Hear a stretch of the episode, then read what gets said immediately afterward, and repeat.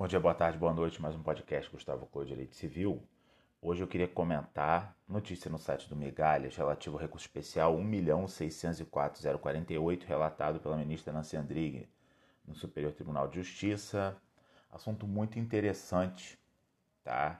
Que é, é... a notícia é assim, né? Segurado que fez acordo com a vítima não perde direito a reembolso. O que que diz o Código Civil na sua literalidade, né? no 787, parágrafo 2 é defesa ao segurado reconhecer a sua responsabilidade ao confessar a ação, bem como transigir com o terceiro prejudicado ou indenizá-lo diretamente sem anuência expressa do segurador. Então, no seguro de responsabilidade civil, o segurado não pode confessar para receber o seguro, não pode sair fazendo acordo, né? Porque se ele pudesse sair fazendo acordo em toda hipótese de responsabilidade civil, a seguradora daqui a pouco ia pagar indenização para todo mundo. Ele é obrigado a se defender, tá? a conduzir a sua defesa. Ele não pode simplesmente e, e, se quedar inerte. Ocorre que o Superior Tribunal de Justiça, nesse julgado, entendeu que dentro de um primado da boa-fé objetiva, em alguns casos, o segurado pode sim fazer acordo. Né? É, e esse caso tem assim, um aspecto específico, que é o fato de que uh, já havia transitado em julgado a situação. Né? E aí eu, eu, eu acho que o STJ julgou certo, mas eu acho que ele motivou errado. A ministra falou em boa fé objetiva, né, falou em harmonização do 787 com 422. Eu não falaria nada disso. Eu acho que a situação aí se resolve de uma maneira muito simples.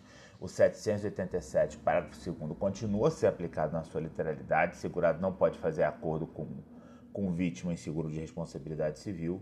Ocorre que, após o trânsito em julgado, ele já perdeu. Ele não está fazendo acordo, não está tá abrindo mão do direito.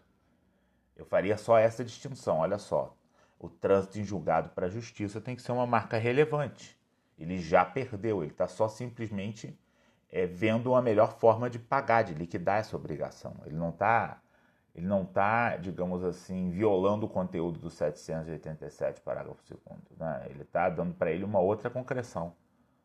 Ele se defendeu no mérito em tudo que pôde, perdeu, transitou em julgado fazer acordo no cumprimento de sentença não é violar o 722. Eu, eu sairia por esse caminho.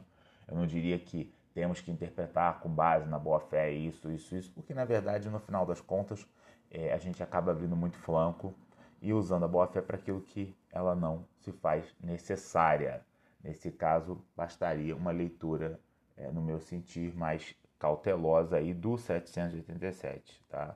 Eu achei um caso interessante porque seguro de responsabilidade civil é um assunto que tem grande importância prática, mas que dificilmente a gente vê sendo discutido pelos professores de direito civil, é, que a gente dificilmente vê aparecendo na mídia especializada da área jurídica. Né?